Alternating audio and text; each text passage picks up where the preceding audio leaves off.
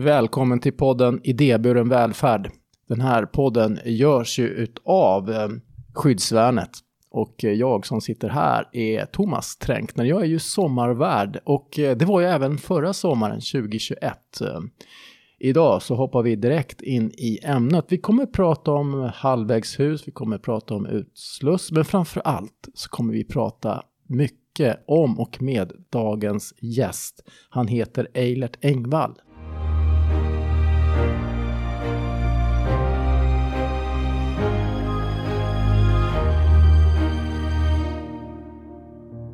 Stort välkommen hit. Tack så mycket. Var befinner du dig i livet just nu? Ja, nu är jag på halvvägshus i Hässelby.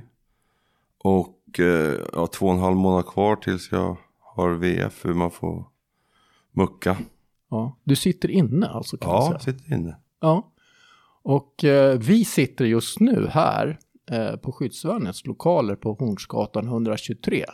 Men det gick bra att komma hit. Ja, det gick bra. Inga problem att få tillstånd och vara med mig här, sitta i det här rummet och göra podd. Nej, nej, det var, det, de är väldigt samarbetsvilliga, frivården. Det är där man söker ledigt. Då. Ja. När eh, kommer du ut? När blir du frigiven? 24 augusti. 24 augusti 2022. Ja, 2022. Ja, lite drygt två månader kvar. Ja. Är det någonting du har längtat efter? Ja, det har jag längtat jättemycket efter. Ja. Ja, och just nu då, så det här med halvvägshus, vad innebär det? Vad är det du gör på dagarna? Och eh, den här formen, vad är det? Man har ju sysselsättning minst 20 timmar i veckan. Ja. Och då vet du, är jag på skyddsvärnets eh, second hand i Spånga.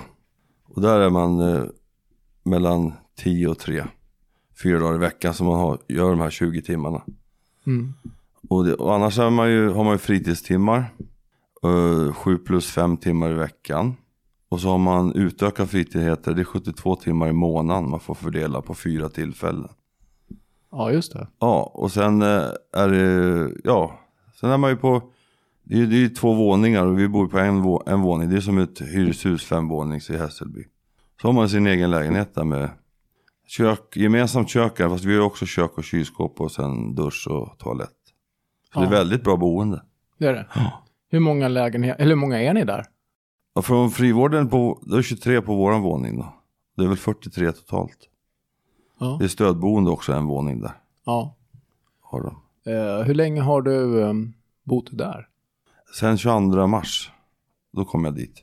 Ja, april, maj, juni. Ja, det är typ 3, 10, 12 veckor någonting. Ja, Hur har det varit? ja det är bra. Det största. Man delar ju, man delar ju rum. Bostadsrum som det heter. Ja, du, det är en annan person som bor i samma, sover i samma rum. som Ja, är det samma. Det gör man på anstalt. Om man är på klass 3 då. Så klass 3 anstalt, det är Som den lä- du lägsta. var eller? Ja, som jag var på Kolmården. Mm. Och där delar man ju rum. Och det är ju det är lite speciellt att dela rum med folk. Så det skönaste det är, det är att man har eget rum. Och det här liksom att det kan vara tyst. Men det är det du har nu? Ja, Alltså- eget rum har man. Alltså.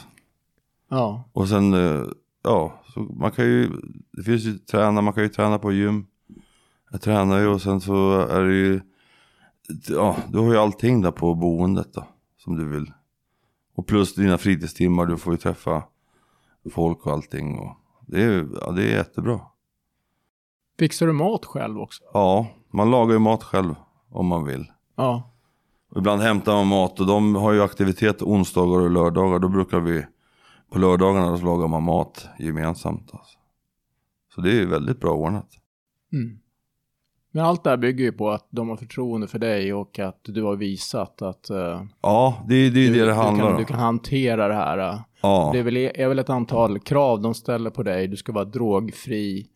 Du får inte hålla på och strula. Du måste vara ärlig och här saker. ja det, är det, det är det det är. Va? Det, och det, alltså, det, sköter man sig som en vanlig, ja, vanlig människa, då är det inga problem. Det är Ja. ju så. Ja. Men eh, när fick du ögon, upp ögonen för den här typen av boende? Att eh, det kunde vara ett alternativ för dig? Det var ju på, när man var på ett anstalt. När du satt på Kolmården? När jag satt på Kolmården så har man ju sån här kollegium. Och det betyder, det är alltså att man möter då kriminalhandläggaren som man har och sen eh, eh, kriminalvårdsinspektören. Och så har de gjort upp en som heter VSP, verkställighetsplan. För dig personligen? Ja, för personligen för mig. Ja. Så de har ju det liksom att de gör ju, ja, man, man, man, de har gjort någon sån här riskanalys innan. 72 frågor och man har träffat någon som, jag vet inte om de är kriminalvårdsinspektör eller någonting. Men då, då är det 72 frågor, så får du en riskanalys. Och sen utifrån den så får du din VSP, verkställighetsplan. Och där står det liksom med staplar då vad du ska göra. Och, och då var ju halvvägshus på min VSP där. Det dök upp där eller? Ja, det dök upp där. När jag kom till Kolmården i juni förra året. Var, ja, okej. Så att när du började ditt straff, Ja. var det på Kolmården eller? Nej. Jag, jag vet det började att sitta i Sverige på vet Fosie nere i Malmö. Ja. På Fosie, det är en klass tvåa då. Ja, just det. Vi kommer faktiskt tillbaka till eh, varför, eh, vad är bakgrunden till det här och din historia. Men Ja. låt oss bara stanna upp lite grann just vid halvvägshusen här. Du satt på Kolmården, du fick möjligheten att eh, komma till det här halvvägshuset. Mm. Eh, var det svårt att komma, sa de någonting om eh, att eh, det fanns en möjlighet eller var sa de åt dig att du måste göra någonting för att så att säga kvalificera dig för att komma dit? Ja, det blir ju det här att de, alltså om du missköter det där var det en, du måste ju sköta det, du får inte hålla på med några droger, ingen alkohol. Och sen får du, du kan ju få varning eller misskötsamhet. Om du liksom eh, gör något, alltså du kan vara eh, mot en andra intern, bråk Är det eller... någon slags betyg uppförande kan man säga? Ja, ungefär. Som du, alla interner Ja, alla får ju det. Ja. Alla, alla får ju det. Och för att komma i fråga på det här så måste du ha bra betyg uppförande. Ja, ja men det är så. Du, du får, då, då får du inte ha så många vet du, fel på det.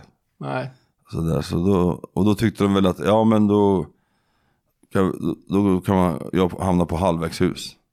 Ja, jag, jag visste inte, det här är mitt första straff så, på fängelse då, så jag visste inte alls vad det innebar men det har bara varit positivt. Härligt. Ja, Och eh, ja, då kan man säga att det är halva ha, du har gått halvvägs i halvvägshuset nu då. ja det kan man säga. Nu, nu, nu hittar man där. Ja. men hur kom det sig att du hamnade här från början då? Om vi tar det från allra första början. Vart, vart kommer du ifrån från början? Södertälje, Ja, så jag kommer från Södertälje. ja det är där du är född eller uppväxt? Ja, och det. Men, eh, men det, det där som, när det hände det här, eh, så jag blev gripen av polisen, det, det hände ju på Skaftö i Lunnevik utanför Uddevalla. Vad är du straffad för i- ja, i den, den här gången eller finns det Ja, ja nej men Vad var det jag, som gjorde att du hamnade i fängelse? ja, jag fick två år och åtta månader för grov misshandel. Ja, Har jag fått. ja. Ehm, Och det, det var ju på, när, i min lägenhet där på Skaftö i Lunnevik då. vart ligger det? Det ligger Lysekil. Okej, Fast- på västkusten? Ja, fast på andra sidan, alltså man åker färja till Lysekil så det här ligger mot Uddevalla hållet men det är de trakterna där. Och där. Så där blev jag gripen 4 mars 2020. Du slog någon helt enkelt? Nej, Du gjorde inte jag är det? dömd i samförstånd så jag har inte slagit någon. Nähä, okej. Så man kan vara, alla frågar vad är det då? Ja, men det är att typ att jag var där i samma rum. Mm. Fick jag förklart för mig, man dömd i samförstånd. Mm. Hur, kändes, hur kändes det då? Nej, men det är ju bara, det är bara att gilla läget liksom. Det är, men nu, har man, nu har man ju gått igenom alla de här tingsrätter och hovrätter och Det har blivit över, överklagat? i- Ja, ja, gånger alltså. ja. Det blev överklagat men eh, det är ju det är som det är liksom. Tiden har gått fort ändå. Du, har- du har gillat det här läget på något sätt? Ja. Du har accepterat det? Ja, jag, jag har sett det som en hälsoresa här. Jag har sett det som att, en hälsoresa. Liksom eftersom man, man, man, man äter ju regelbundet, man tränar, man har ju tid med det. Mm. Så det, det är ju liksom, det blir, jag, jag har vänt det liksom till att det blir som en hälsoresa. Men åter till, ja, säg dagen innan det här hände då, som du blev dömd för i samförstånd. Vem var du då? Vad gjorde du i Uddevalla? Eh, förlåt, i Lysekil? Jag bodde ju där i Skaftö, Lunnevik. Ja. Där bodde jag ju. Och sen så vet du, jobbade jag i Norge. Som snickare där. Okej. Mm. Ja, så du pendlade? Ja. Så var man ju, då var man ju borta och jobbade längre perioder där. I, alltså i Norge. Ja. Och så var man ju bara hemma kanske en vecka eller något sånt där. Man hade ledigt. Mm. Och det. Så då hade jag det där. Och du hade någon, du, hade du någon familj där eller Nej, några kompisar eller något? Ja, det var bara kompisar. Som du bodde med, ni bodde tillsammans där då alltså? Ja. Eh, Han som, han, han som anmälde mig för det här brottet nu som är, han bor ju i min lägenhet idag. Där? Ja. Ja, du har kvar lägenheten? Nej, de, de, de, Ja, ja, Okej, för- jag förstår. Den lägenheten du hade då? ja, den lägenheten jag hade då. Så han åkte till rättegången i min bil och bodde i min lägenhet. Det känns, det, det låter märkligt när du berättar. Nej, det är sant. Och sen får, finns det något som, det lärde jag mig nu, att det finns något som heter recidiv. Ja. Och det, därför kan man inte bli släppt. Så jag kunde inte åka tillbaka till min egen lägenhet. För då hade jag kunnat få ett övergrepp i rättssak. Fick jag förklarat av advokaten. Jaha, så att vadå, efter den här domen så blev det direkt bara att du fick inte komma dit ens? Nej, Och dina grejer var kvar där? nej, de var alltid borta. Det har de ju stulit allting. Och Ja. det, det har jag polisanmält och då efter sex, man måste göra en sån här inventarielista och allting. Och efter sex stycken sådana så fick jag veta av Lysekilspolisen att det här klassas som ett förmögenhetsbrott. Och då vet du, utreder de inte det. Och då säger Moderna Försäkringar att du har ju gett han nyckel. Nej, jag har inte gett honom nyckel utan jag blev ju gripen av polisen och vä- vägforslad. Så det är inte så konstigt att han har nyckel och han åker till och med i min bil. Men juridiskt då tycker de väl att de inte vill betala någonting så. Så när jag kom ut från häktet i Göteborg där i juli. Blev jag på fri fot kallas det för då. Och då hade jag liksom min, min telefon. Det är alltså tiden innan du ska säga börja tjäna ditt straff Ja. på, på en anstalt. Ja, så juli där. Från 4 mars till eh, 19 juli så kom jag ut. Då hade jag bara min ja, shorts, t-shirt och min telefon med mina kort i. Då. Och sen, ja, så fick man ju åkte till Norge och jobba då. Bodde några dagar i Slottsskogens vandrarhem i Göteborg. Sen då åkte till Norge och jobbade där. Ja, du menar under den här Ja, för jag skulle... Jag, jag, perioden fick, jag fick, efter ditt, ditt, eh, domen, men innan Ja. straffet? Ja, efter domen innan straffet. Och eftersom jag hade min adress där till Lu- i Lundevik. Och där. Så vet du, skickade ju kriminalvården inställelsen dit. Men där fick jag inte vara. Jag fick inte ens hämta min post där. Så jag flyttade till Årgäng. En kompis hade hyrt ut en övervåning på en villa där. För man måste ha- när vi jobbade i Norge så var det praktiskt att bo i Årgäng. Ja, det är inte så långt från Nor- Nej, Norge. nej, så det var väl 11 mil då, därifrån som vi jobbade då. Men eh, jag fick aldrig någon post dit. Så du blev aldrig del, du fick aldrig veta att du skulle inställa dig? Nej, Och vad, hände, vad fick det för konsekvens då? ja det var ju det att då var jag och jobbade i Norge. Och sen den 24, jag tror det var 24 mars. Där. Då blev jag gripen av norska polisen. För jag var internationellt efterlyst. Så då blev jag gripen av norska polisen där i, i vi bor i så här barackrig heter det. Ja, På, så- på jobbet, på, på byggplatsen? Ja, det, boendet är på ett ställe och jobbet brukar vara på ett ställe. Så man jobbar åt bemanningsfirmor så kan man bli uthyrd olika. Men där boendet var, så där har man ett eget rum med kök och allting och sånt där. Fast det är som plåtcontainer som sitter ihop. Så där kom de och knackade på och så sa ja du, är internationellt efterlyst. Och det hade varit en dag då. Men eftersom det var corona och allting så har man ju liksom, var, var sjunde dag var man tvungen att ta test och allting. Och Var det här man, 2020? 2021. Förra året alltså? Ja, Mm. förra året. Så då vet du, blev jag internationellt efterlyst. Och då är reglerna så att fem dagar får de hålla en kvar i Norge. Sen måste de skicka en till Sverige. Och så jag var en dag i Osloarresten, fyra dagar på Kongsvinger fängelset. Du satt där alltså i nor- norska finkan? Ja, norska finkan i fyra dagar. Och det var ju corona där, så jag hade enkelrum. Okej. Ja, och de var väldigt trevliga och det så. Ja. Och, det. Så, och sen efter det så skickade de mig till Göteborgshäktet. Så där var jag i, i tre dagar. Och sen efter det så då tänkte de att nu skickar man så långt bort som möjligt. Så då skickade de mig till Fosieanstalten i Malmö. Okej. Men låt oss stanna kvar Ja. eh, den när norska polisen kom och hämtade dig och Ja. sådär. Du blev internationellt efterlyst. Hade Ja. du inga andra kontaktuppgifter, någon alternativ eh, delgivningsmetod som en telefon eller några anhöriga som du hade kontakt med? Nej, jag hade inte det utan... Alltså, Jag antar det- att myndigheten kanske inte bara liksom gör så efter att ha skickat ett brev som inte... Nej, jag, skulle, jag fick ju veta sen att de hade skickat till Tempo i Hunnebostrand eller vad tror jag det hette. Att de hade skickat en kallelse dit. För det fick jag efter sen till, till när jag satt på anstalten. Ja. Och då hade de ju skickat till Skaft till Lundevik. Så de har aldrig liksom ändrat till min adress i Årjäng.